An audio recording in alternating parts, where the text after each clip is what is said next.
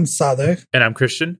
And this is episode 99 of Shades of Brown. Uh, we're so close to triple digits. It's amazing. But uh, we're going to be talking, we're going to start with new hardware. Uh, it's a lot of new hardware, actually. Uh, let's start with two Apple uh, small small updates i would say not not massive massive updates uh the two new macbooks the we're going to start with the macbook air which got updated with basically a true tone display is that it yeah, is that that's it. It's a true tone display, and it has slow, slightly slower storage. I think it's like slower read speeds. Yeah, but that doesn't like nobody cares. And that's that, about actually. it. Yeah. So all it is yeah. is they just updated the screen and dropped the price on it. Um, and so the the reason I kind of wanted to talk about these two um, is because it now I would say it now makes sense to get a MacBook Air, given the price, because you can get it for a thousand. You can get it for one K if you if you're a student. Granted, it's a thousand one hundred otherwise, but outside of the the storage capacity, I don't think there's anything wrong with this computer as like a thousand dollar computer. That storage though is is that that one twenty eight gigabyte storage. So if, if you're gonna if you're gonna buy any upgrade on this, and any every upgrade is like two hundred dollars, by the way. Well, they actually cut in price to cut in half the price of their um, SSD increases. Because remember, it used to be like a thousand, I or like it was over a thousand for one terabyte SSD on any of their computers. They now cut that in half, so it is cheaper now to get more storage, but so this computer, if it was a thousand dollars and had a 256 gigabyte hard drive, I feel like that'd be like a no brainer, right? Yes, yeah, and like like 256 would I think should be the starting point. Really, I honestly think 128 is is absurdly small for a machine that's going to be probably used for years, and eight gigs of RAM is mm, like uh, fine probably for most people, right? Like eight gigs of RAM. Like if you're just using a web browser, it's not like the. I mean, my deal. MacBook has eight gigs of RAM on it. Um, my I didn't get the yeah, 16 gigs too, RAM model. Like mine is like really old. But like I don't run into like, RAM issues. Like even like at work where I have to have Windows virtualized on a second monitor. I've never ran into RAM issues. Granted, have I ran into um, some web apps, Salesforce, that we use for work being absolutely disgusting? Yeah, but on the work PCs and on my laptop, right, that have like 16. I think one of them is 32. It's still a terrible web app. That's like the only time I've ever ran anything being slow per se. So I don't think so. 16 more future proof, right? But I I don't think there's anything about like modern OS design that requires you to have more than eight gigs, gigs of RAM. Yes. So what I would say is if you're if you're getting this and you like you you should probably upgrade this. If you like if you have to choose between storage and RAM upgrades, you should choose the storage, right? Because that is going to actually materially affect you more than the RAM if you're in the in the market for this sort of machine, right? Like I would imagine this is popular with everyone, like it's especially with students. I think uh, you probably you students will definitely benefit more from the storage, I think, than the uh, than the RAM upgrades. Uh, but I think it's nice. It's nice now that with the um, with either like a Windows device or or a Mac OS device, we can now say, you know, like if you want a Mac, the MacBook Air makes the most amount of sense uh, minus the storage. And then if you want a Windows laptop, right, we can always now say that the Surface laptop makes the most amount of sense and they're both like equally the same price. Actually, I think the Surface laptop, let me check here. I think that it comes with how much storage? Because the Surface laptop's 900 US. Um, there's like a hundred, two hundred dollar difference there but I'm just trying to figure out here what's the storage because if I I think the Surface laptop also comes with 128 um gigs, gigs of storage, yeah, on an SSD. Yeah. yeah. But it's nice to have like default options for like around a thousand. And so if I'm looking at it, yeah, Sur- Surface laptop by default comes with 128. So I mean, it's still bad on Microsoft's part. They should also do 256, but but I think that's what we've been missing for a while because like you could get this one Dell, but then the webcam's at the bottom of the screen and that looks disgusting. Um, you could maybe go full gamer, but you're spending like three hundred dollars more to get the Razer laptop. So I think I think having this as a default option is nice. Um, and plus two, I, a little bit of a sidebar, but um, they're finally adding um, Linux kernel support for the Apple's NVMe stuff. So they're adding like a proper driver, so you can actually be able to boot Linux um, on these machines. So, well, that's mm, yeah, that's an interesting idea. I mean, it has Touch ID, right? Uh, so, well, on this one, so with with the pros with the touch bar, um, the T2 chip will make it so that the keyboard and trackpad don't work. I believe on this one because there is no touch bar, you it's you have it, you should be able to get parts of the keyboard and trackpad working. Uh, you should at least be able to get that working out of the box.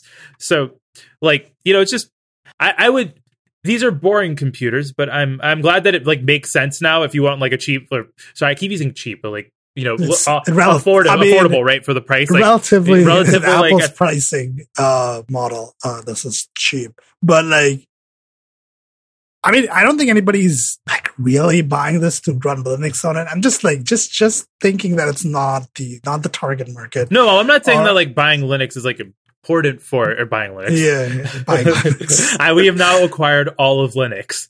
It's first thing I'm doing is shutting down the Grub as a bootloader because it's terrible. Um, but but but jokes aside, um, I I I just think that for for this machine, what you get for the price makes sense outside of the storage. Ditto for like on the Windows side, and Mac OS hasn't had that option, right? Because because it used to be that the the MacBook, the 12 inch one, was the cheapest or the cheapest one with most modern specs. Because you always get the super old MacBook Air, but you would the screen was terrible on it. But now what they've gone ahead and done is that they have discontinued that 12 inch MacBook. And they have this one and the 13 inch one that we'll be talking about in a moment. Yeah. So, and also like one thing we should mention the, the, the, the Y series Intel processor. Uh, Jesus, this thing, uh, like a 1.6 gigahertz dual core. Um, it's not, it's not that, it's not, it's, I mean, for like most things, it'll be fine, I guess. But like, if you're trying to do anything processor intensive, it's, it's, you're to struggle, uh, because it's really, really not designed for anything more than basic like basics. I mean, it'll be able to do it at the very least because like I was able, I was able to edit podcasts on the you know the Core M MacBook. So like I, I think for most, I mean, it worked. I think for most, for most, you know, sort of things that people do outside of like hardcore creativity work, like you know, hardcore like professional app stuff. This computer can handle it. Yeah. Uh, still though, I think Intel is holding this back. Like Intel, oh no, absolutely, absolutely, it's Intel it's, holding it back. It's like the that's why why is this still the Y series? That's well, this was the same Y series that's in the. I don't know if there's a new chip though, right? Like, what is there? Is there a new Y series chip out that they could replace it with? That's yeah, they can't. There is nothing there. Yeah, I don't. I don't think there's anything there to replace it with. Uh, so there, there's that bit. If you, if you are concerned about if you're concerned about video editing and like this is not the machine for that i'm just saying it's just it's not it's not gonna it, it can do everything else like all basic tasks but it's the processor is gonna struggle uh, just the clock speed by itself is, is, um, also we let's talk about i want to talk about the keyboards but to talk about the keyboards we uh, let's just talk about the next update and then we can talk about the keyboards because the keyboard is a factor in both of these. Uh, so the other up- update, uh, refresh, I guess, uh, is the is the entry level uh, 13 inch MacBook Pro, which is two hundred dollars more from the MacBook Air, right? To put it in context, uh, and it is, I mean, it's it's fine. It's uh, it's also what what does it start at? It starts at like it starts at the, the eight gigs of RAM and 128 gigabytes storage with uh with the, with the i i5 uh like 8 gen i5 quad core. Again, upgrade the storage if you have to upgrade anything, right? Uh, don't uh, like, like just think about the storage first. Uh, you get you get two Thunderbolt three uh USB C ports on the left, two and you get a, a headphone jack, uh, 3.5 millimeter one. Uh, so that's, that, that's, and you get a touch bar with touch ID.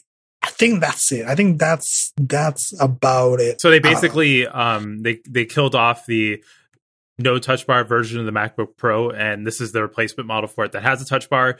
It still has the lower clocked processors. Um, is going to have more higher powered RAM, and it's going to have more cores than the than the MacBook Air. But I think this I think like the steps of power make sense, right? So you start off MacBook Air like good enough for most things will last you fine if you're not pushing the machine super hard and then honestly, like I probably would be happy if I had the um the the two this this MacBook Pro. I mean, I'm not saying like I'm, I'm it's not like I'm not using my MacBook to its full potential, as we'll definitely talk about later with this huge box sitting next to me right now.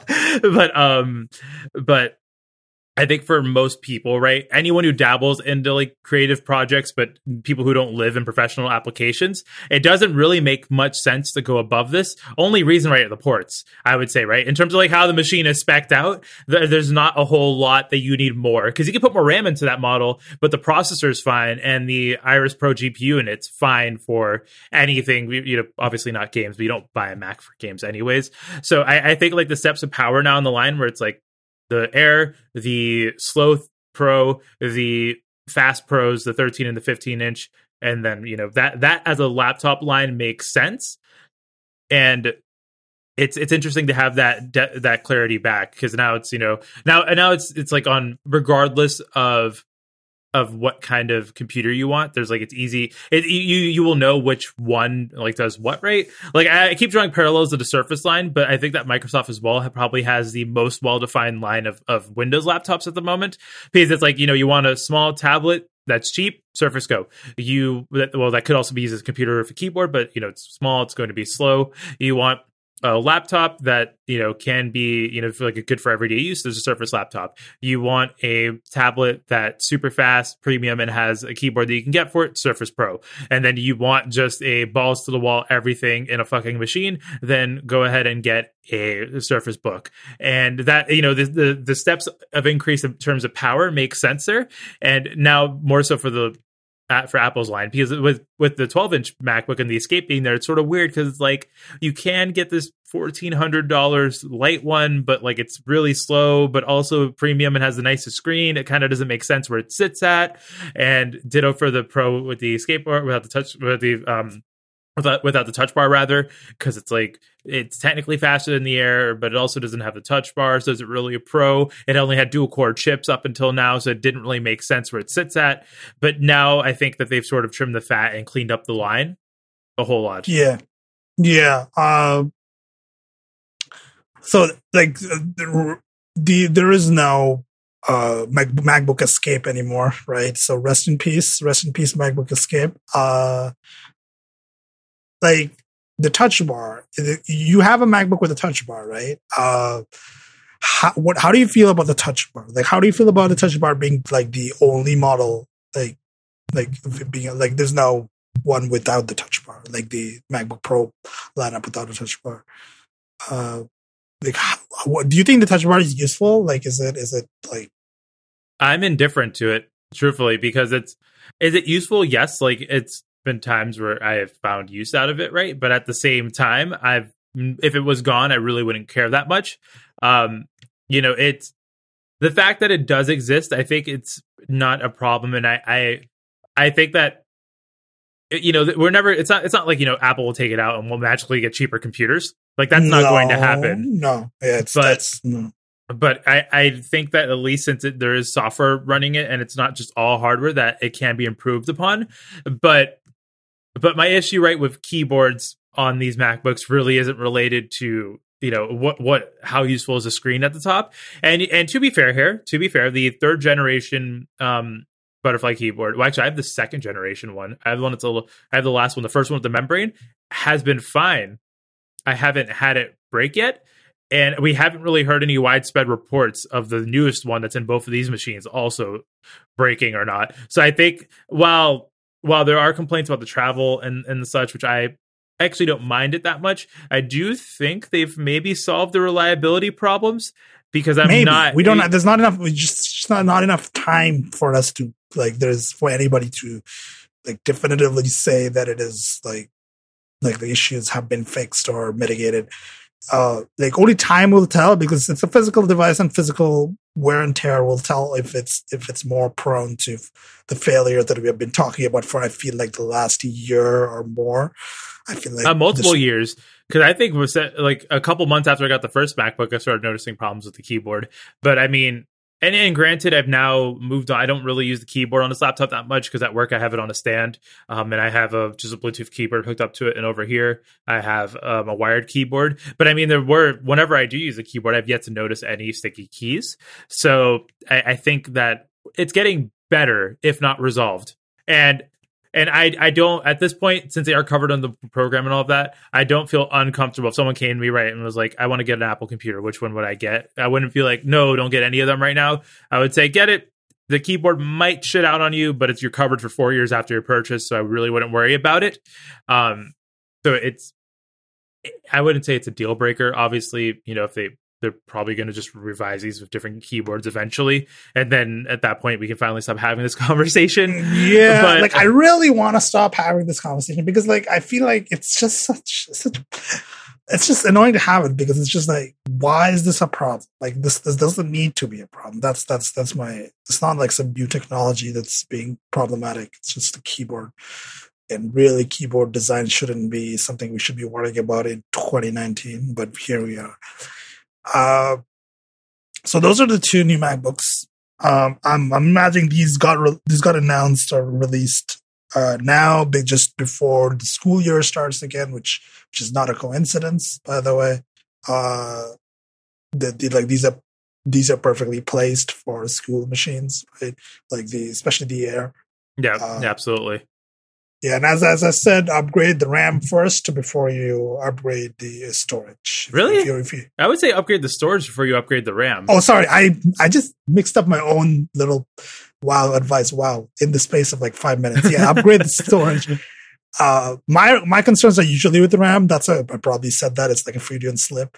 Uh, but electron yes, health, and not just electron health. I just like I don't like computers it's just like it's like a I, I I'm gonna call it like resource anxiety. Like I'm just coining this term if it's not a real thing. It's uh, it probably is, but it's it's like a resource anxiety where like I I like the RAM pressure bothers me. If like a computer is under RAM pressure, it bothers me personally. Well, well, so so see, it's, this is why getting Linux support is great. You said it was useless a minute ago. Think about it. When Mac OS no longer has enough RAM for your computer, you go to DWM on Linux, compile it yourself, on Arch or you know even Gentoo and then go from there. And and at that point you're using like less than a gig of RAM. You know, I remember the days. I remember the days back when I used to be able to use less than a gig of RAM on a computer. It was absolutely useless because it's like the RAM wasn't even getting, you know, it's it's not as if I got anything out of making my RAM footprint that small. Yep, exactly. But I mean the fun. RAM is there to, to like see. see this is this is the this is the balance between having a lot of RAM and like like uh like a head having headroom and also like using the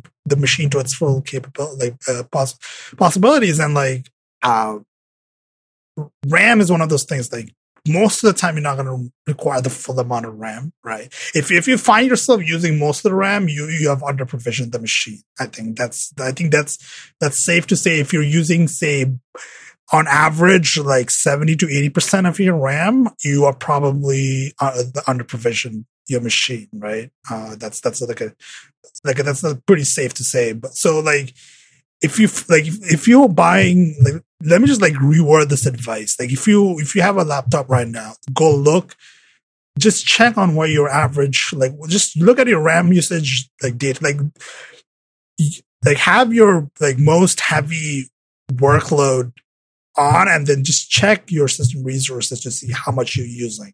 Like how much RAM are you using? How much CPU percentage are you using? How much like uh, like look at what your disk usage looks like. Like uh, do you have a lot of files? Like does it like vary a lot? Like stuff like that. You just gotta like get an idea for how much RAM you use. Like for yeah, example, so, for example, yeah. me right now, I have Activity Monitor open. I have Mumble, Audio Hijack, and the Logic project open. Um, already have the plugins loaded into Logic that I normally use for editing these shows just to make things quicker.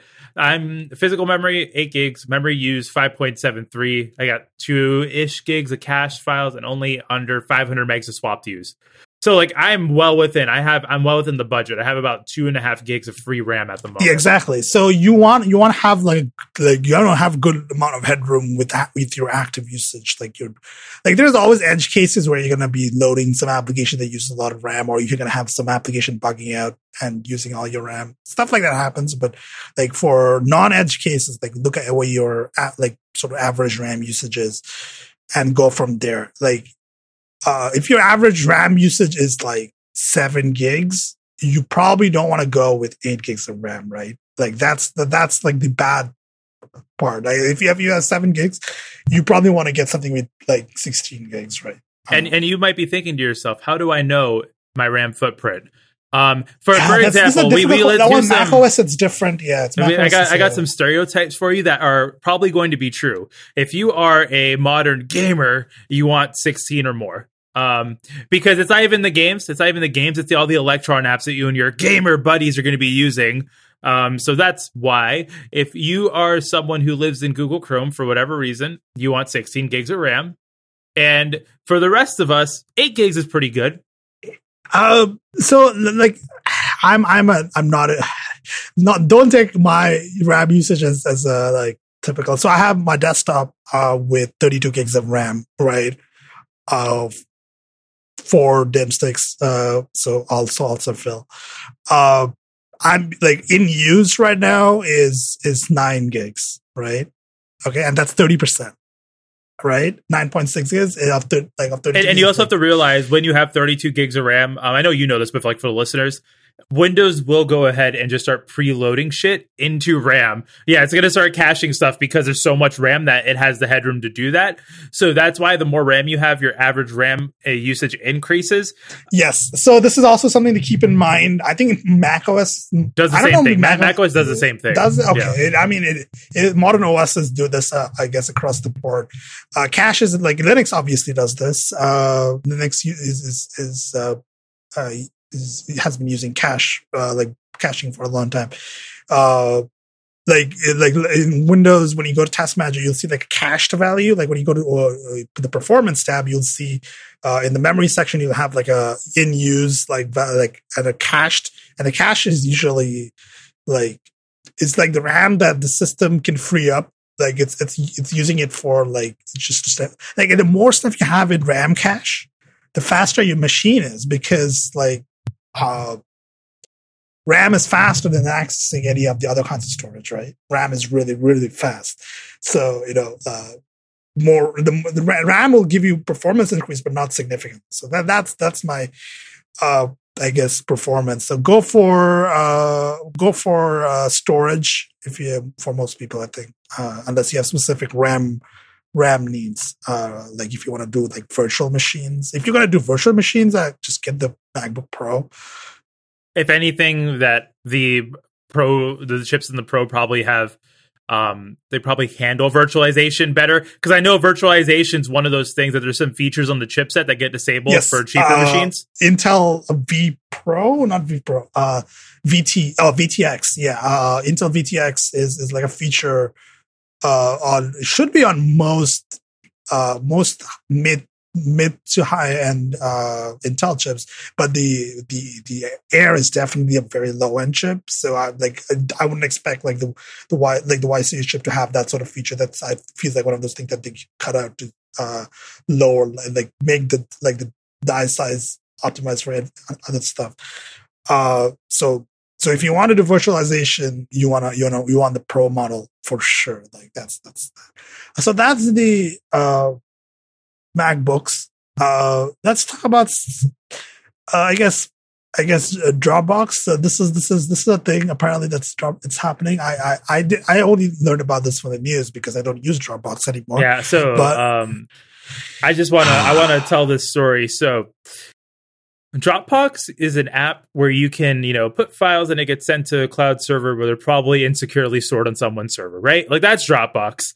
And then and then Dropbox thought to themselves, what if we turn that file syncing native application into an Electron application consistently running in the background that needs root privileges that um, will allow you to share and collaborate documents in a persistent Electron process on your machine?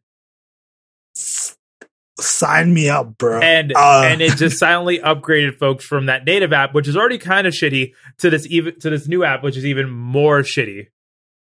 So it's it's pretty bad. People are angry. Um, it it, it like it, it turned into a whole a whole mess of an application, and it's. I don't know why. I I don't know why you would why they would do this. I actually. Sorry, I think I do know why they do it. We know They we do all it know for that why they do hashtag engagement. I mean, hashtag they need to make money off business users. Uh, hashtag every like they're trying to become like they're trying to become like Office 365. They're trying to do like all the stuff Microsoft does, right? You know, like the uh, like uh, OneDrive uh, integrate, like like they're trying to become like the business and business because that's what the money is, right? Like they need to make money. Uh, that's that's why they're doing that. Uh, it's always whenever in doubt when you ask why a company is doing something completely asinine, it's usually money, right? Uh, so in this case, it's it's not it's uh, it's not different. Um, and it, it has its own file browser. Like, why is this? Why why does this have its own file browser? Uh, why does it? Uh, why does it need uh, its own file browser? Uh, Explorer and Finder were working just fine.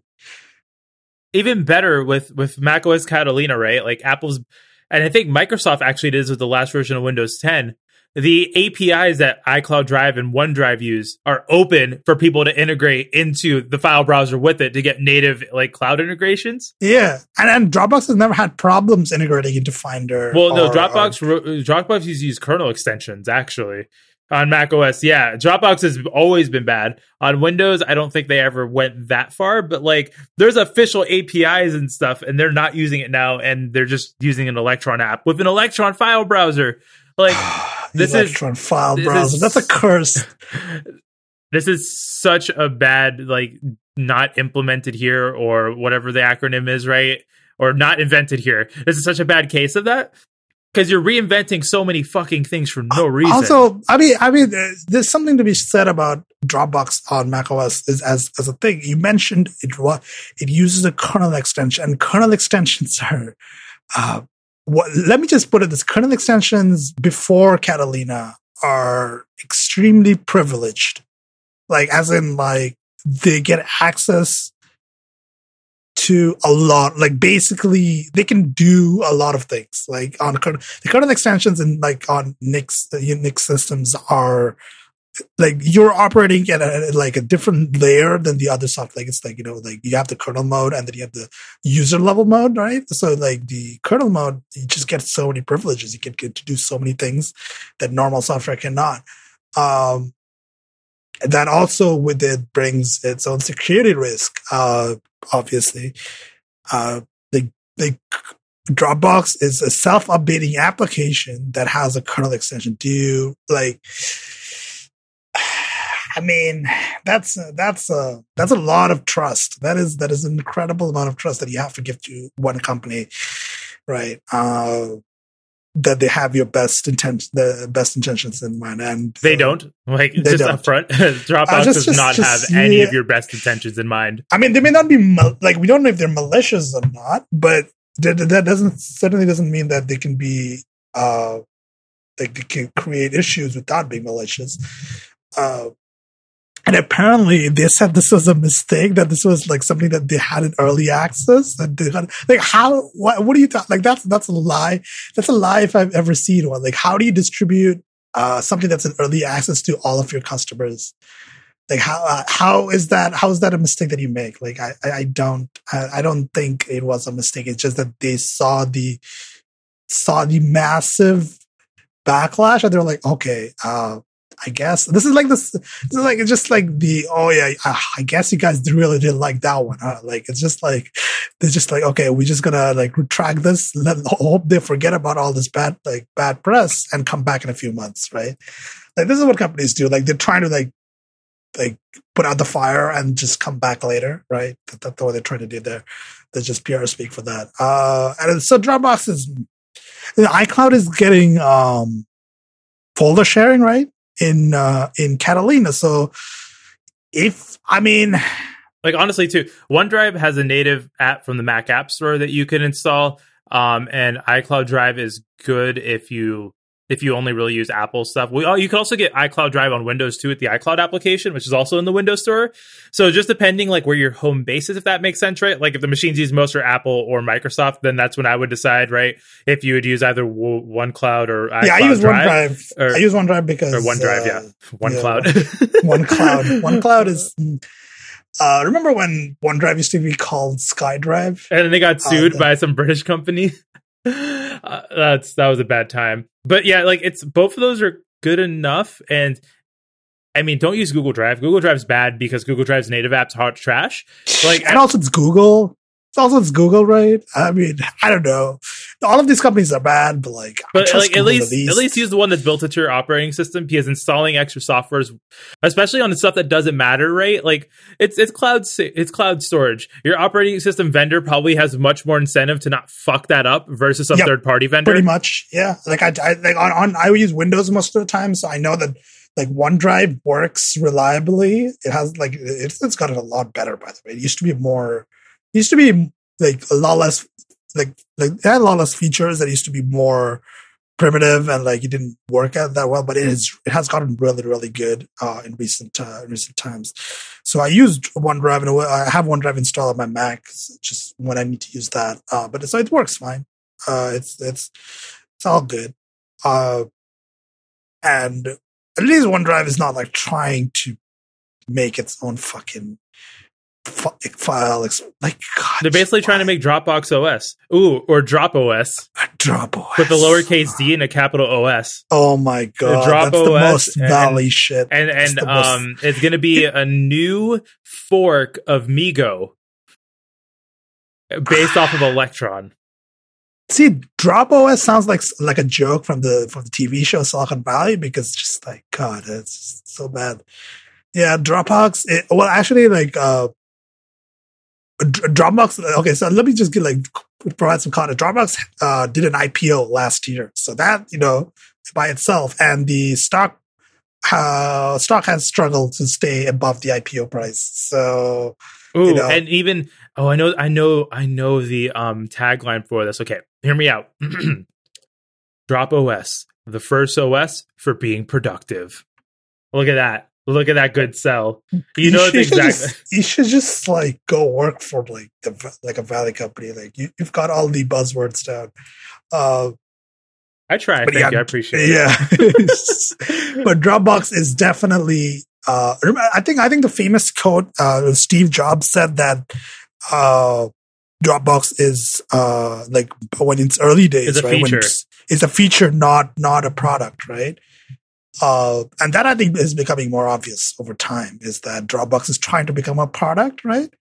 And they are they and then and the thing is they're late. Everybody else has already figured this out. Like Microsoft has figured like this whole like suite of like office productivity stuff. Like they've got it. Like they've got Teams. They've got one. They've got OneDrive for business. They've got uh what what else like uh like all their all their office stuff, like the Office 365 mail stuff. They've got all of that. Like I wouldn't be out. surprised though if Dropbox and Slack merged at some point because they're both struggling. broad broad Drop- Dropbox. they would, I think it'd be a Dropbox. merger. I don't think it'd be like a full one because they're both public companies. But at, at this point, right, because of Microsoft stuff, you just have like you buy OneDrive for your business, you get uh, managed devices on Windows, you get uh, Office, right? You also get the back end back end email stuff, and you get Microsoft Teams, and you get OneDrive, all rolled into the same Office 365 subscription versus paying all of those companies separately. Yeah, exactly. So you get like this all-in-one model, and they're right? all good enough, right? Like obviously Office is good, but like Teams is good enough. Obviously Slack's a little bit better, and OneDrive or one uh, Dropbox be a little bit better than OneDrive, but I don't think it's anywhere like where it actually matters. I, I mean, I don't think Dropbox is much better than uh, like OneDrive isn't much worse at this point than Dropbox is. Like Dropbox has ca- like OneDrive has caught up for sure. Like OneDrive has made like huge like like it's just like it's, it's much a much better application than it used to be. Uh, so I used to use Dropbox, and I like I think a year or so ago I decided I'm just like I'm like Dropbox was increasingly becoming like more like trying to like push off all the free users out of it, right? Like they they're trying to like make it so that you have to pay if you want to if you want to keep using it, uh, stuff like that. And like I was like, yeah, I just like I'm using Windows uh, most of the time, and I, I like on OneDrive is actually pretty pretty damn good at this point. OneDrive It's also just has like a really good iOS app too. Yes, OneDrive's iOS. Like I use that every day, uh, pretty much, uh, and it's it's really good. Uh, it's it's pretty good. Uh, so there's there's like Dropbox is behind, and also everybody else has caught up and surpassed their capabilities. So they're no longer uh, unique. Like they're no longer like, wow, Dropbox is such a cool, like cool, cool application because it is doing all this cool uh, integration with my file, with my uh, operating system and is syncing all my files. And it's like, that's not unique anymore, right? Like that's not like a, so that, that's not like something you can sell anymore. You have to, you have to make the value add and Dropbox is trying to do the value add and they are behind and this and they suck at it and everybody hates it. So, you know, sucks for Dropbox, I guess.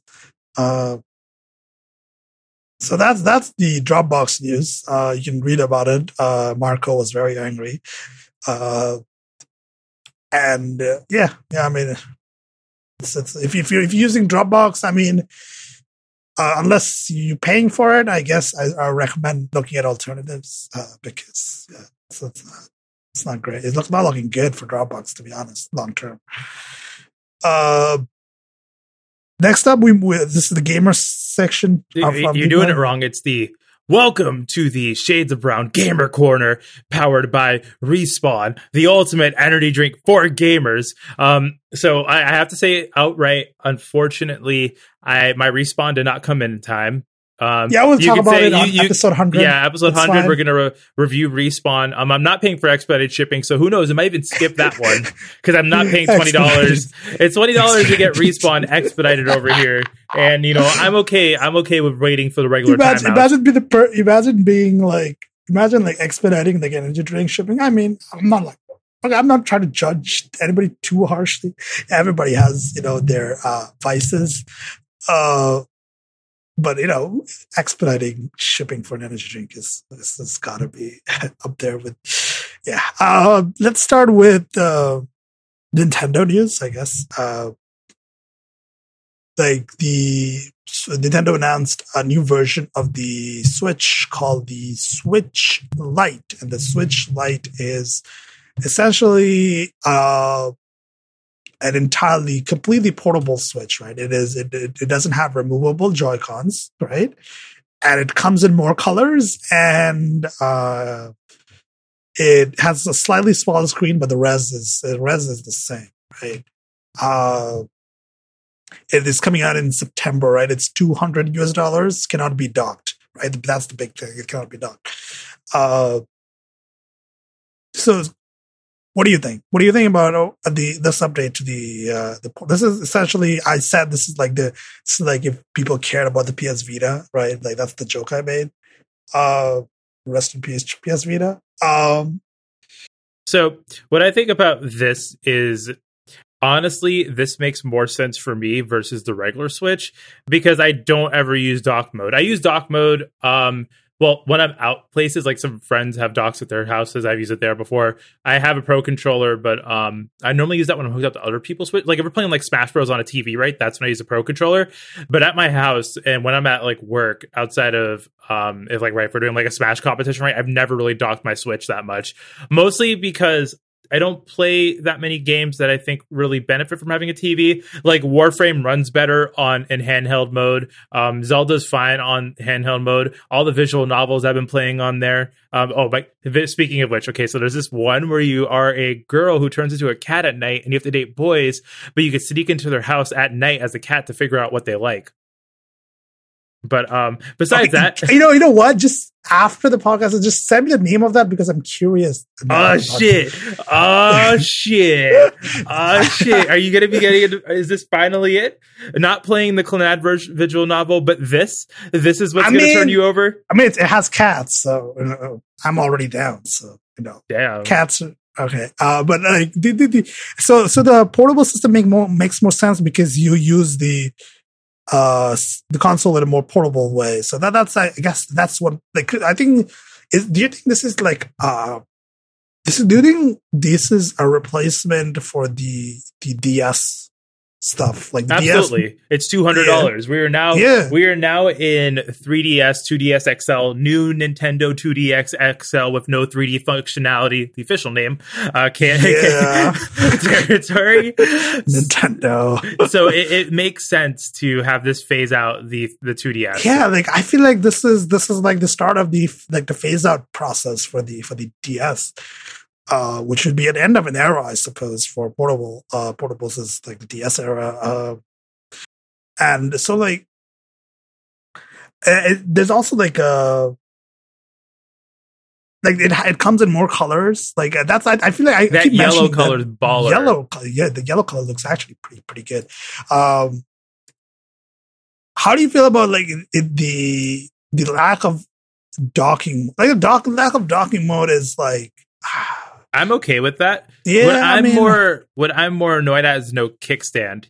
Yes, because no kickstand. Oh, I, I no get kickstand. I get why the Joy Cons aren't detachable. I mean, honestly, it's probably better because the have you have you experienced the Joy-Con drift problem or the Bluetooth issues with it, where like one Ah, Joy-Con. See, this is this. I, Oh, I never you- use you- the Joy Cons. right, right. I, I, do- I- So- I hate the Joy Cons. so on the regular Switch, on the regular Yeah. Switch, there's an issue where Yeah. the like one Joy-Con will get like have random interference because it's wirelessly connected, right? And it'll like you know you, you the clicking animation, it'll just start happening like repeatedly for a minute, and then your controller shits out and you can't do anything. And so I've had that's a problem that happens sometimes. So just for reliability's sake, I'm actually more happy about the detachable Yeah, Joy-Cons. and I would imagine this is going to be more durable, right? Because it's it's all in one, right? There's for- from for kids, it's definitely better, right? It's cheaper, obviously. Um, it makes more sense. This one makes it- more sense.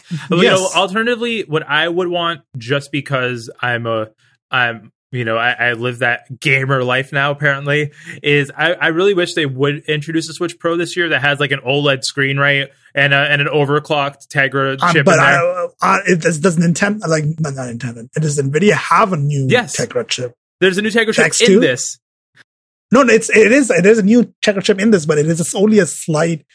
Uh, like It's a it's a process process change. change, Yeah, it's a processor, but it's, you it's not a understand though, with, significant one. with these, Yeah. they're underclocked. These are underclocked Tegra chips. The Switch TV runs in a much higher performance profile than these do. And Nintendo just doesn't want to enable it. But if they make a Switch Pro that's maybe a little bit bigger or whatever, they can make one that runs in that higher performance profile. And because it's the same processor, you're just going to get games running better. Even in like, because you can keep it at 720p. You don't, you can, if you make it OLED, there you go, improvement enough, right? Like bond it to the glass, make it OLED, and then make a, you know, give it a bigger heat sink and fucking power supply and all that shit just to make it just so you can run it in that higher performance profile and that alone right for performance improvements plus the better display i think is enough to warrant it as a switch pro and maybe bigger Right. joy-cons Right. So there the the, the minor hardware differences. Uh, the new Tegra variation of the X1, uh, like the the the OG Switch is the Logan model, right? The uh, like the the codename Logan, and this is codename Mariko. Uh, so it's a smaller process. Uh, it, it supports a new kind of RAM. It supports LPDDR4X, right? Which is which uses uh, slightly lower lower power. Uh, so and, and this uh, this switch has lower power requirements, like voltage wise, and like so and, and I, apparently a smaller battery. But it's so and Nintendo is saying that it has slightly more battery life. They, they said that if it's like you get like if you play like portable mode, you get like and basically like an hour of um, which is which is not insignificant by the way. It's it's actually fairly significant. That's like thirty three percent. Uh, it's like six hours then to seven hours. Like it's five hours to six hours for the normal Switch, and like six hours for like the uh for the new one. Uh, in Zelda is their benchmark game, which makes sense, I guess.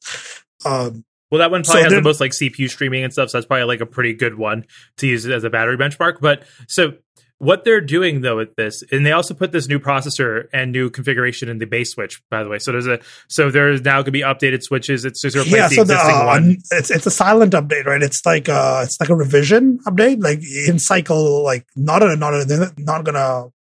It's not gonna be obvious that it's like you you have to check the model number and like it apparently comes in a new box, which also is a thing. Uh, so the new new like updated like base like the uh, the OG Switch got an update. It's like uh H uh, HSC 001 dash 01, right? So like uh serial number starting with XKW. So if you if you're buying a new I would imagine if you're buying a new Switch right now, you you you you probably get like the new one or the old one, depending on what stock is available, right? And like in a few months, I would imagine it's just going to be the new one. Uh, so if you, just check the, I guess the like I don't know if the serial number is going to be on the box. So just you know check the serial, serial numbers number. are usually on the box for Nintendo okay, ones. So, yeah, okay. Uh, so check the serial number or the model number uh, before you buy it. Uh, if you want to, if you want the new one, I would imagine.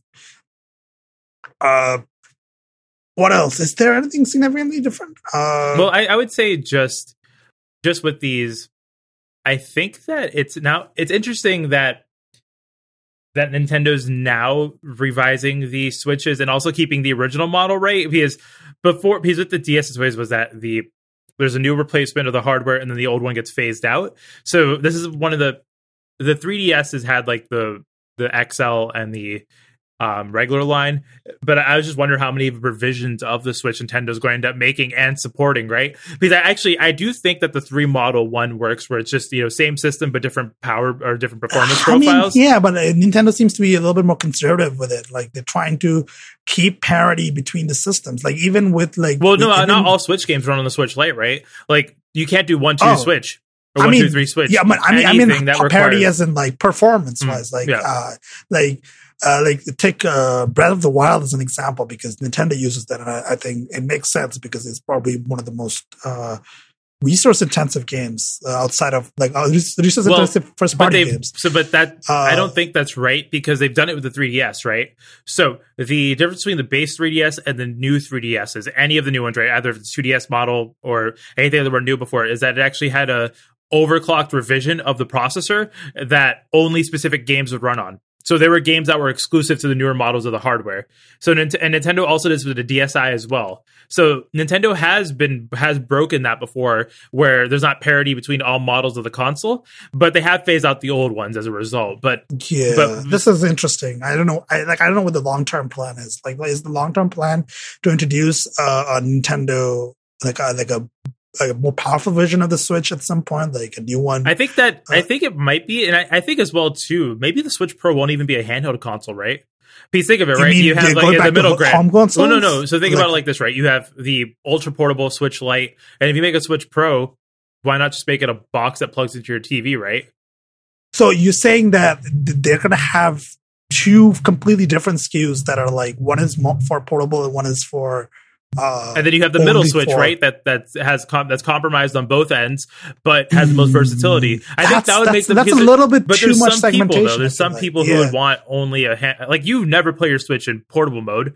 Correct. So what? so yes. what's the point of having a Switch in portable mode? Like when you yeah, if it right. came out right, there were two models of a Switch, right? One that plugs into a TV has a higher performance threshold, maybe it's a little more expensive than the base one, right? And then a Switch Lite. You probably would have gone for the Pro because you don't need any of the portable stuff. No, no, yeah, you're right. Like uh, some people will definitely buy the highest end model because they want to get the highest uh, performance, like the graphical uh, quality and whatnot. Like and it's all the same parts, right? It's not like Nintendo's binning different parts. It's the same processor, but there's just eh, like you change maybe the power supply, but the RAM can be the same, and the, maybe use like faster storage in it. But these are it's not as if Nintendo's redesigning like you know the internals of it and having to source brand new components for the entire thing. You could still end up using the same processor. It's just that since they have so much threat, they have so much wiggle room on the on how they're on the clock speeds are running the Tegra at that they can go ahead and make that you know higher, more higher powered one and have it run at a faster faster clock and not run at any thermal thresholds. Yeah, like they could make make a console that's more like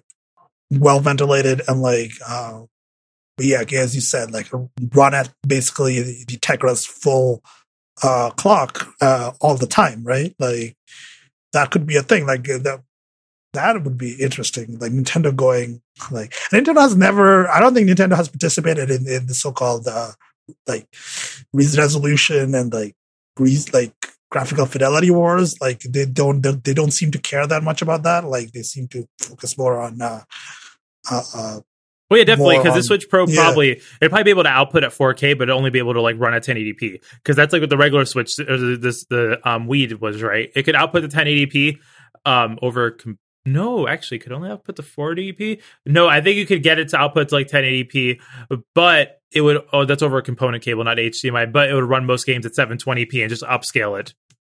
So I imagine Nintendo would do the same with this, right? Where the Tegra can't output to 4K, so probably output to 4K, but they're only games would probably still yeah I only mean, run at game- 1080p. It'd just be upscaled either by the TV's upscaler or the or an inbuilt Nintendo one, which is fine. But you could definitely get the Tegra X1 to run all these Switch games with like pretty stable performance at 1080p if you just you know boost up the clock speeds. And most games on the Switch have an unlocked frame rate, mind you, right? Or at the very least, they have performance dips that a higher powered CPU would fix automatically. Like there's some sections of Zelda where it's dips and you give it more CPU speed, it fixes it. A lot of fighting games, Warframe, they all have unlocked frame rates. So the more the you just because you can mod the Switch to be overclocked, right? And if you do that, like they have a boost mode, you can run all games in that boost mode of mod modded hardware, and you automatically get performance improvements across right like the the, board. like, the- like the PS4 Pro with its boost mode. Uh, yeah. Right. So yeah, that's the Nintendo Switch. I mean, I, th- nothing changes for me. To be fair, I haven't. To be also fair, I haven't touched the Switch in a bit because I don't have any games to play on it that are interesting. Oh, right now. actually, I So just picked the- up this one game. It's like a Contra sort of like side scroller shooting game. Uh, Digital Foundry did a video on it. So I actually put it. It was like fifteen bucks on the on the eShop. Ooh, So I okay, I mean earlier. that's that, that's that sounds interesting. I mean, Uh, also like- it is available on Xbox and PC, and that. But I wanted to pick it up on the Switch because there's some games I think are better being handheld. Like a lot of like side scrolling games, you know, like I think some of those. A lot of pixel art games, actually. I think having it on a smaller screen where I don't have to worry about the pixel art being scaled up and maybe being Uh huh. Like I would, I would, I, I was considering rebuy, like buying a copy of Dead Cells on on the Switch, but I was just like, I, I, this, I have so much progress on the desktop version. I'm like, I, I don't want to redo all of that, right? Yeah. Stuff like that. Like if I could like transfer my save, that would that would be actually pretty good, but that's not possible. Uh, so yeah, like I'm actually looking for games that are a more like portable, like more suitable, like for portable so I can use the Switch a little bit more. Like I feel like all these consoles collecting dust is a bit it just it's just not great. maybe it's time to Uh, sell some of them too. Shades of Brown garage sale. Uh what sell my PS4 Pro? Uh no, I mean uh the PS4 Pro I keep around uh They still have the base. Xbox too. You have all three now that I realize it. Damn. yeah, I, I I do have all three. Yes, um, base Xbox, PS4 Pro, Nintendo Switch. This is a completely random sidebar, but this also this is going to lean into the topic after the next. But I have to ask, like, is it worth it to own all three consoles, or do you like sometimes feel like I kind of bought these, but like there's not that many exclusives, right? Like I, Uh-huh. that's what I Yeah, I that's do what I like think about it, right? Because like uh-huh. Yes. I guess what fuck it, we're, we're gonna have to shift topics because we it, it this I can't really lead into this Overwatch. Let's end with Overwatch. Let's let's shuffle this a little bit. Because basically, right, I picked up all that Razer gear, and then I got the Razer like um the the Core X, and we're gonna stage an intervention. But I have to like like the reason right that I didn't go with like a P like just building a PC, which might have been the more cost efficient option instead of getting an Yes, eGPU yes, enclosure Yes. is like yes. I don't. I feel like it's too much, right? I already have a Switch. I already have an No, Xbox. it's, it is. It, Like, I mean, it's- an investment. Yeah. I mean, it's definitely an investment, but like, what do I do with the MacBook Pro at that case then? Like, that- that's like a two thousand dollar laptop, and then I have another Uh-huh, desktop collecting computer. dust yeah, like mine. it's like collecting dust, and I was like, I don't know if that's really like, if I if if I'm gonna get enough usage out of all my devices, right? Because at the end of the day, I have an Xbox One X. I can do 4K. They can do like 1080p 60. The only reason that I would need that I really want to do PC games is that you and the rest of everyone on Mastodon plays PC, right? Like there's there's not that many people that I know in my own social circle at the moment who play on who play on Ox. Yeah. So it just made sense to just like get some like gamer gear and then go ahead and throw an eGPU and maybe boot into Windows or play some games that are cross platform and do it that way. Yeah, yeah. Uh, so uh, which which like you said you got the the, the GPU enclosure that thing and also a keyboard and a mouse. Uh, how do you feel about the like? How was the GPU? Like I, the GPU enclosure was fairly easy to set up. I think It was not I've never installed a GPU before. Uh-huh. I've never like scary. built a It's, PC. it's just putting a thing But into a slot. this is so easy. You don't have to. So you know how it works. You basically you you like pull this lever and then you just pull out the entire slot. There's no screws. There's nothing. Yeah, and then you usually. just- I mean, yeah, on that there's no. Is this like a rail that you pull out and then you pop in the GPU? You you put one screw in, put in the power kit, um, the power pins, and then push it back in, and then and then seal the latch. And that's dead simple to do. This one, um, I unfortunately didn't get the Chroma powered one because that Chroma one has a four. It has a four um, USB hub and gigabit Ethernet built in, and then and then of course Thunderbolt three to connect the laptop to the um fit. So they, but this one, the one that I just have, the one that I have only has a Thunderbolt three um port on it. And of course, you get the GPUs built in, you know, HDMI display port, VGA, DVI, all that stuff, depending on what it has. But um, I kind of, I half wish I got the one with that because right now I don't really have a good USB hub. I just have like three USB C to USB A um, dongles. I got them they're like ten bucks from Apple, right back when they're signed up for super cheap. So I have the the new microphone, the keyboard and mouse are running off of specific dongles, which I think gives me the best performance anyways, but um I might be worth investing in a USB-C hub just because when I bring this to work I just have to unplug three things. But like that's such a small complaint that I'm okay with it. It's just I'm out of ports now, right? Like but although I don't really imagine what else I would need to be plugging in at the same time as like as all three of these, right? Because like I have an SD card reader, but that would I don't need the microphone plugged in at the same time. I have that plugged in, right? So I I, I think it's still I think for the price saving, I, you really don't need that hub nor the gigabit Ethernet. Um, but this Razer Core X is genuinely a good enclosure. It also because it has a um a 600 watt power supply, 500 for the GPU, 100 for the laptop. So you can charge any USB C device up to 100 watts. So that's a split from it. And the um, GPU I bought for this is the um, it's an XFX overclocked um, RX 580 and it's pretty silent. Um, I've I the only real way to stress test it is I just opened up like Final Fantasy 14, forced it to run off the eGPU, and then went ahead and bumped everything to maximum. And it gets like huh. loud, right? But it never gets louder than the game audio, or like game audio can't mask it if that makes sense. If it's coming out, the, right? The yeah, no, no, no, you're, you're right. Yeah, I mean, uh, RX 580 to to be fair is is uh is uh like two years old at this point. Well, the, the issue being is that there's the only other GPUs I could get that macOS natively supports yeah. are the um, Vega lines. Yeah, the Vega and, ones. The, the ones are, and I would rather like, what, wait until the five um five seven hundred comes out versus buying a more expensive GPU right now from AMD. Right, I'd rather want to buy right, fair, one based fair. off of Navi. I mean, uh, and that should be coming with Catalina. No, no, the RX five eighty will will meet all the games that you want to play basically, it's except Final like Fantasy fourteen. because Final Fantasy fourteen is a wine port. So oh, it's not a native yeah, implementation. I mean, Metal hmm. games run fine, right? Like World of Warcraft, Black Ops um, 4, all those have native Mac ports. They run fine. But any any of those like wineskin crossover games run like trash. Surprisingly, though, surprisingly, with this GPU, Minecraft has a frame skipping problem and tearing, and I've yet to figure out why. I'm like, I can't, even with VSync does not work in Minecraft at the moment and it just tears. I can like set it super low rate, get 120 frames, like 144 frames per second, and it's still tearing. And I cannot figure out why. That, that that feels like a bug in Minecraft or maybe the GPU drivers or something. Well, it might be because I don't think Minecraft's been optimized for each GPU. Because essentially, how how it works with games is so when you have an eGPU plugged in, Apple will just or the MacBook will go ahead and switch to running the desktop off of it. But if a game has been updated for support for eGPUs, it's only it's going to see the internal one first, right? Because it won't know what to do with the second one because it gets treated as a second display. But obviously, there's no other displays there, so you can um and flag a program to run to prefer to eGPU. So when Mac OS will launch it and hide the regular GPU and say the eGPU is the only one on the computer, but that causes problems, right?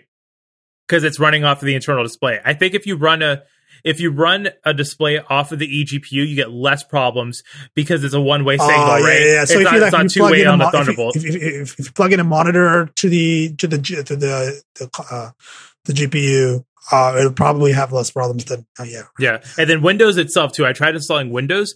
Windows doesn't boot um, with the GPU plugged in. Apparently, you have to do like you have to you have to ha- ha- mess around with some of the boot camp tools to get Windows to work on here. And I mean, truthfully, the only reason I would install Windows is for Overwatch. Because I know you guys play Overwatch. That's the only the only reason is to play Overwatch with Mastodon. I, mean, I, I, wish Overwatch had a Mac version. Uh, to, it's like to be honest, it's really weird uh, because every other Blizzard game does. StarCraft three, Heroes of the Storm, Diablo, and the thing is, too, all Blizzard games are also metal, right?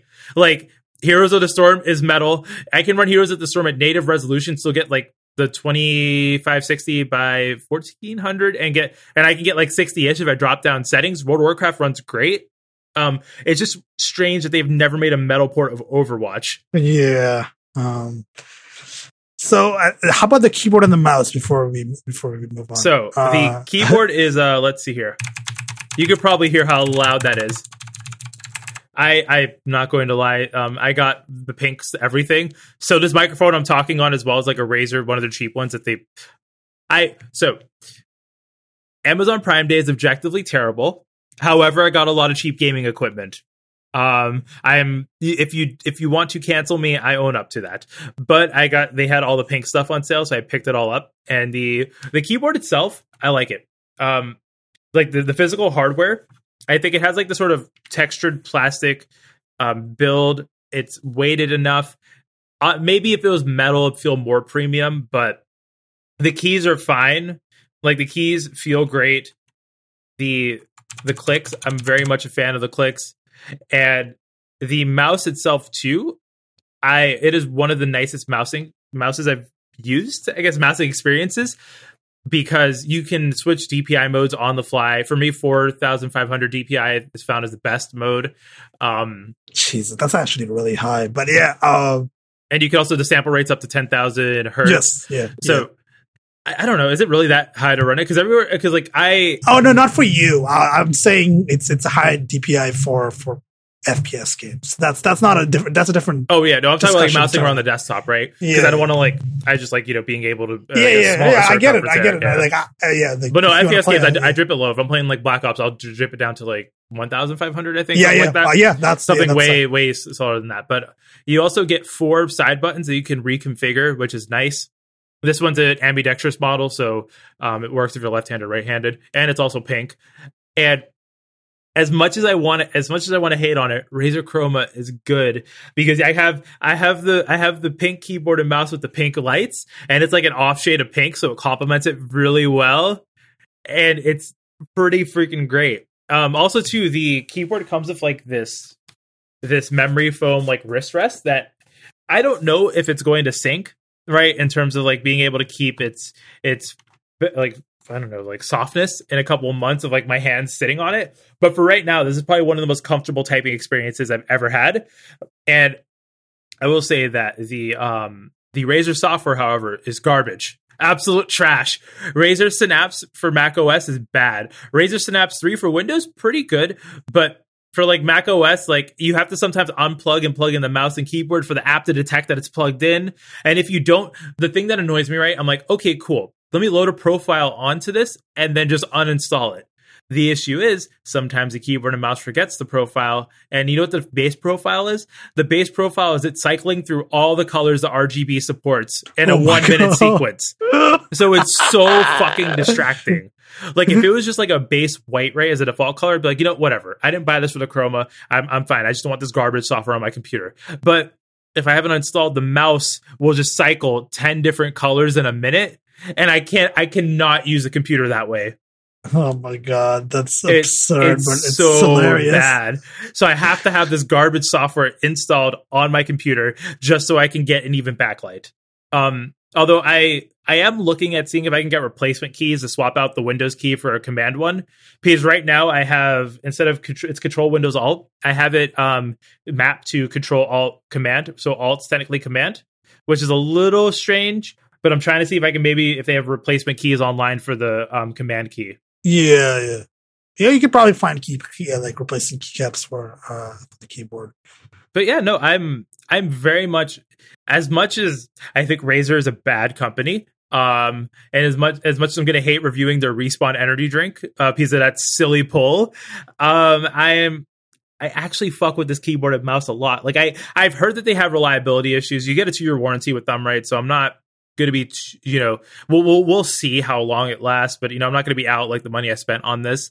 The microphone itself too is like 50 bucks and it sounds pretty all right. Like i you know obviously uh, it's not as good as the other microphone that i used to use but the problem being now that i have the Razer Core on my desk i really can't use that arm mounted mic. I don't have any space for it. And as well i really like the idea of egpus just for upgrading my laptop right because so my laptop i think it's going to last me a very long time right that's why i didn't want to build that desktop pc because i know for a fact that the hardware in this laptop is good enough to last me but graphics was the only part it was lacking on and even if i go with a cheap gpu it's you know when i go home i can always just dock in right and get all of that going, and that's fine for me. I have no problems with that. Right. Uh, so you're you're all well on your way to becoming a hashtag gamer. Um, well, the thing I won't do though, I probably won't get an external display. Um, just for the Yeah, fact of to be I- honest, it my doesn't desk, make much and my desk isn't big Yeah. enough to fit the laptop monitor. yeah, that. that's also yeah. That's like if you want to get it, it's just it doesn't make. To, I And- wouldn't recommend it. and, my- and like and I have to compare it right because if I was I'd probably get a gamer display right, but the problem is the outside of the variable refresh rate, this MacBook screen has really great response times and color support, right? And it's high resolution. The only thing it doesn't happen is a variable refresh rate. So every monitor I buy is not going to be as good as this one outside of the refresh rate, Yep. Yeah. unless it's- I go for really- like a super expensive like ROG one, which I'm not even going to bother with because that's so much money.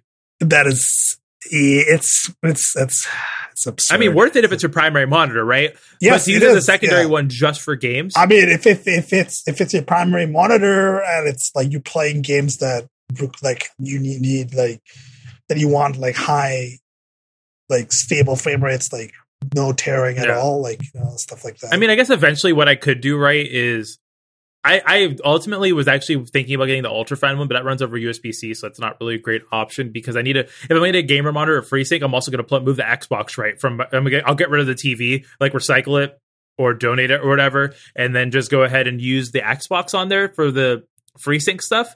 So right, so I basically have a monitor for games uh, in general running off of it.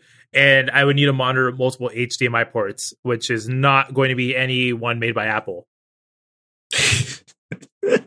yeah, you're not in a great situation for displays. Uh, Yeah, For I need I need a, like a bigger desk, but that's but like that's so extra anyways to get that monitor because the TV I have right now is pretty great for games. It's all calibrated. I've spent too much time calibrating it, so like it's it's fine at the moment. I'm not I'm not upset about that. It's just more of like like I said earlier, like I just it, it made no sense for me to build a desktop. As much as I think that like I would I would like getting into PC games like that, like just to disregard the amount of like games I have on the Xbox that I've bought and haven't beaten yet, or the stuff you get with Games Pass and that it from a financial perspective, it's just extra to go out and build a, a desktop PC, especially when like it, Mac OS I mean, has if, if you already have, yeah, if if like this also like you have to buy the games right. You had to buy them again. Already, yeah, but you have to buy them twice, and that's it. That's a significant.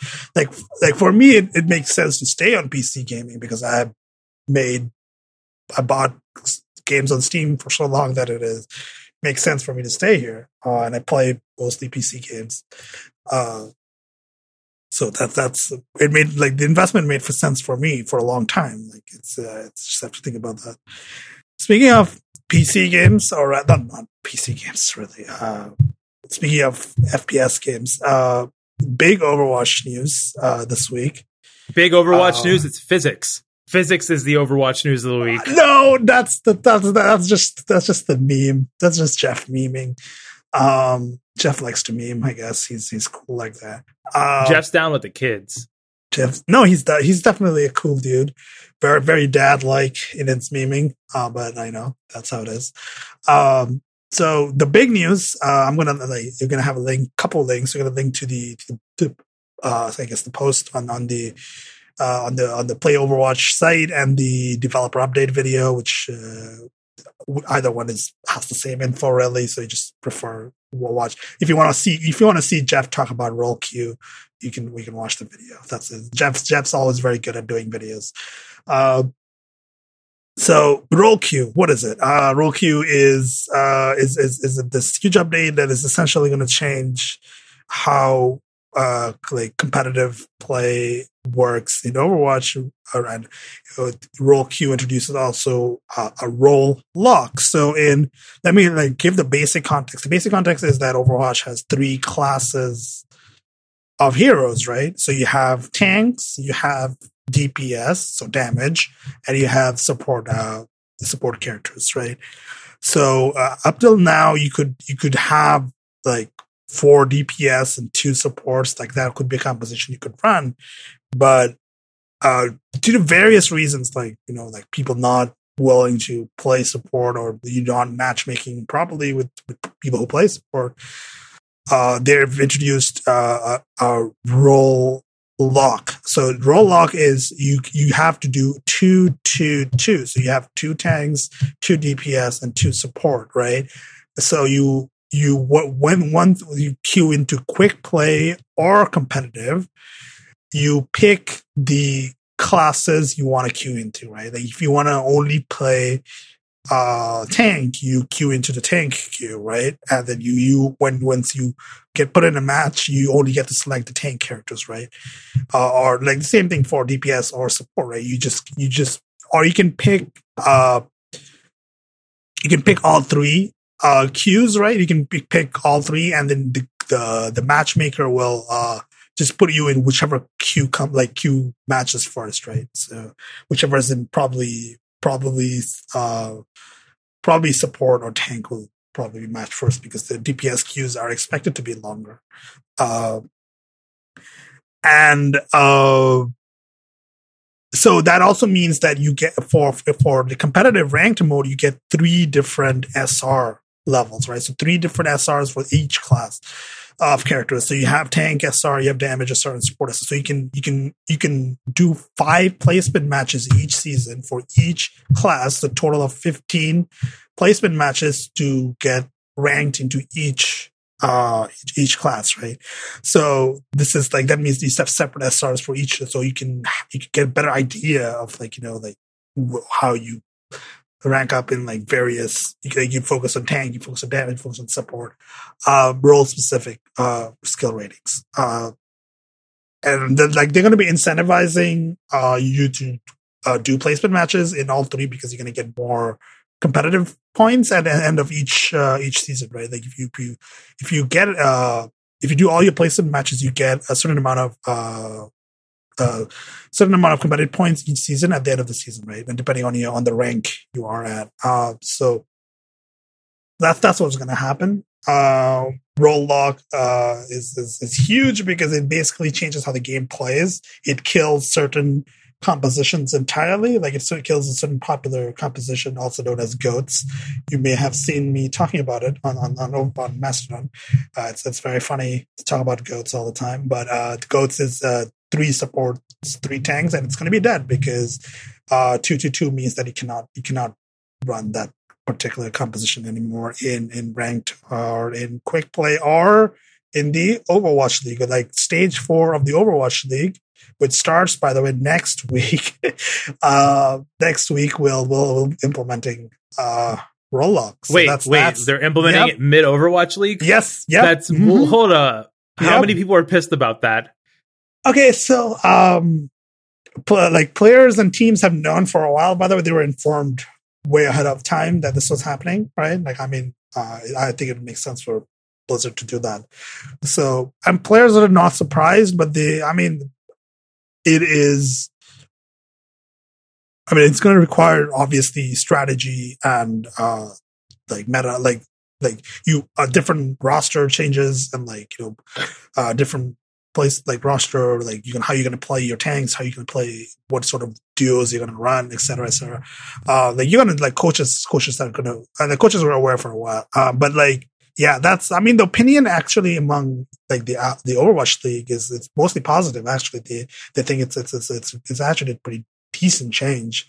Uh, it brings it, it brings the, the, damage lineup back into action. Like the DPS lineup has been so like uh, stage three was was was where it started to like you could see like the teams adapting. Like they they already knew by the start of stage three that the, the rollout was coming uh and like the a lot of teams started uh moving into like two two two base basically uh, uh base uh, base composition. So like teams are already basically gearing up for that. There some of them are more ready than others but uh like you know it's it's it's happening uh, stage four will be an interesting one because uh, stage one, two, three has been without role lock, and stage four is the last stage before the grand finals. Uh, so it should be it should be an interesting uh, uh interesting stage for sure. To see how teams are have adapted uh, and what the various compositions will be. Uh, competitive play will be very very, very interesting. So that's so that's the. Uh, I could go into a lot more detail about a lot of the of the changes that are upcoming about they, there were specific hero changes that uh, were made to uh, make role queue more suitable for certain heroes, etc., etc. But they're, they're gonna we're already running pretty long, and I don't want to get into extremely like minute meta discussions of uh, Overwatch. So you're saying Uh, you're saying we should maybe start a spin-off Overca- Overwatch podcast and call it Overcast? If if we call it Overcast, I swear to God, like We're gonna we get cannot sued. do that. We gotta. Marco's gonna be like, no. I I mean, it's not like this. Like, like yeah, it's not a good. I mean, it's gonna. be yeah, if you find a Overwatch, uh, I have, I have, I already have a domain name that we could use for for a, a Overwatch podcast. By the way, what is it called? Um it's not in use it's it's autonomy.com it, it basically stands for ultimate economy which is uh which is a very important concept uh, like a strategic concept in in overwatch uh in overwatch uh compositions like managing your ultimates and using them appropriately and stuff like that. So i already have a like a a name and domain sort of uh there if anybody if anybody is interested in, in discussing overwatch for hours on end uh, with me uh I guess hit me up. Like I don't know. I, I don't know if anybody's interested in that, but we can certainly work something out. I think if, if anybody is interested in talking about uh, Overwatch League, uh, competitive Overwatch stuff like that, yeah, feel free to hit me up. Uh, so that's that's Overwatch uh, role queue and role lock. Uh, it's, it's huge. This is the uh, this is the biggest change in Overwatch uh, since the competitive mode was introduced in back way back. Uh, so the, looking forward, I'm looking, I'm excited for next season. It's coming coming in September. Uh, uh, I'm excited for. I'm, I'm looking forward to playing ranked more um, with the role queue stuff. It's gonna it's gonna definitely eliminate some some of the some of the psychological and social effects of of uh, having uh, being able to uh, choose and play the class that you want to play, etc. Stuff like that. Uh, so so looking forward to it uh, that's Overwatch. Uh, I should wrap this up. You can find me uh, on Mastodon talking about how Goats is dead. Uh, at static safe at mastodon.zombocloud.com. And uh, Chosa, where can people find you on on on Mastodon on the internet? You can find me on Mastodon at Josephine at Mast. But I can't fucking remember my own handle.